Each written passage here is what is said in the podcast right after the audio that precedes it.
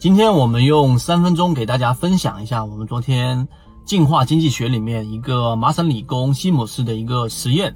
这个实验里面所得出的对于我们交易环境和交易目的的一个重要性，这两个因素为什么决定了我们最后出来的交易模式和交易形态？这个我们给大家去简单分享一下。首先，我们先简单描述一下这个实验，这是麻省理工西姆斯做的一个电脑系统里面的模拟实验。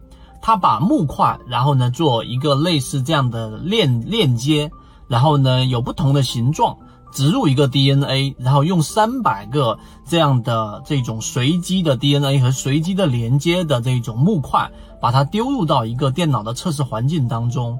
这是第一个。第二个，这个测试环境当中呢，大部分就是属于我们说像水一样的这一种环境。这是第二个条件，让他们在水里面去进行这样自动的、自主的进化。第三个，他们会进行我们说的这一种交换他们的 DNA，然后呢，这个过程当中也是随机的，甚至会设置一个随机的条件，让 DNA 产生一个突变。当然，他们有一个最终的条件，最后的优胜劣汰就是把在水里面游得最快的留下来，对于那些游得很慢的，甚至于不游动的淘汰出去。那最后这个实验的闭环就打造完毕了。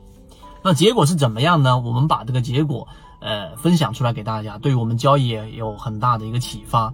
结果就是，大部分留下来在水里面的这一种木块连链条式连接的这一种，类似于啊，我们说某一种生物的东西，最后进化出来了，既然进化出了像尾巴、像鱼的尾巴一样的东西，像进化出了像水蛇一样的身体体型，进化甚至进化出了像鱼鳍一样的东西。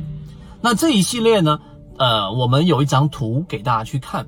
那最后这一个实验的结论就告诉给我们，它第一，它到底形成一个什么样的形态？就像我们自然界一样，最后它是有一个最终目标的。那这取决于两个因素，第一个就它的环境啊，是水的环境，它自然就会生长出它的整个。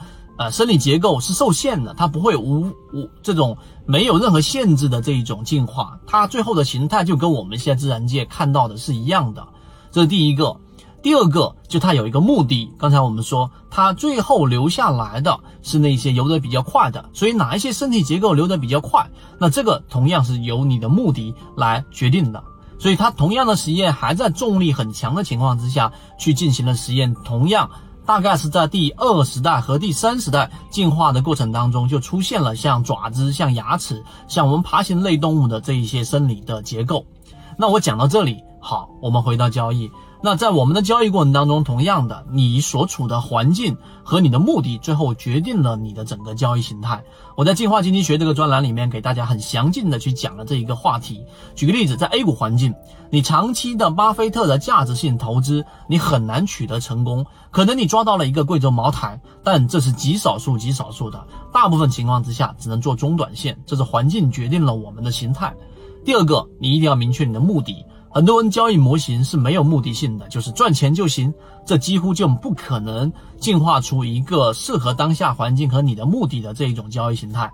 而我们在讲的择期缠论，它就是一个短线中短结合的，去寻找超跌的第一类型买点和突破的第二、第三类型背驰买点的这一种明确目的的交易模型。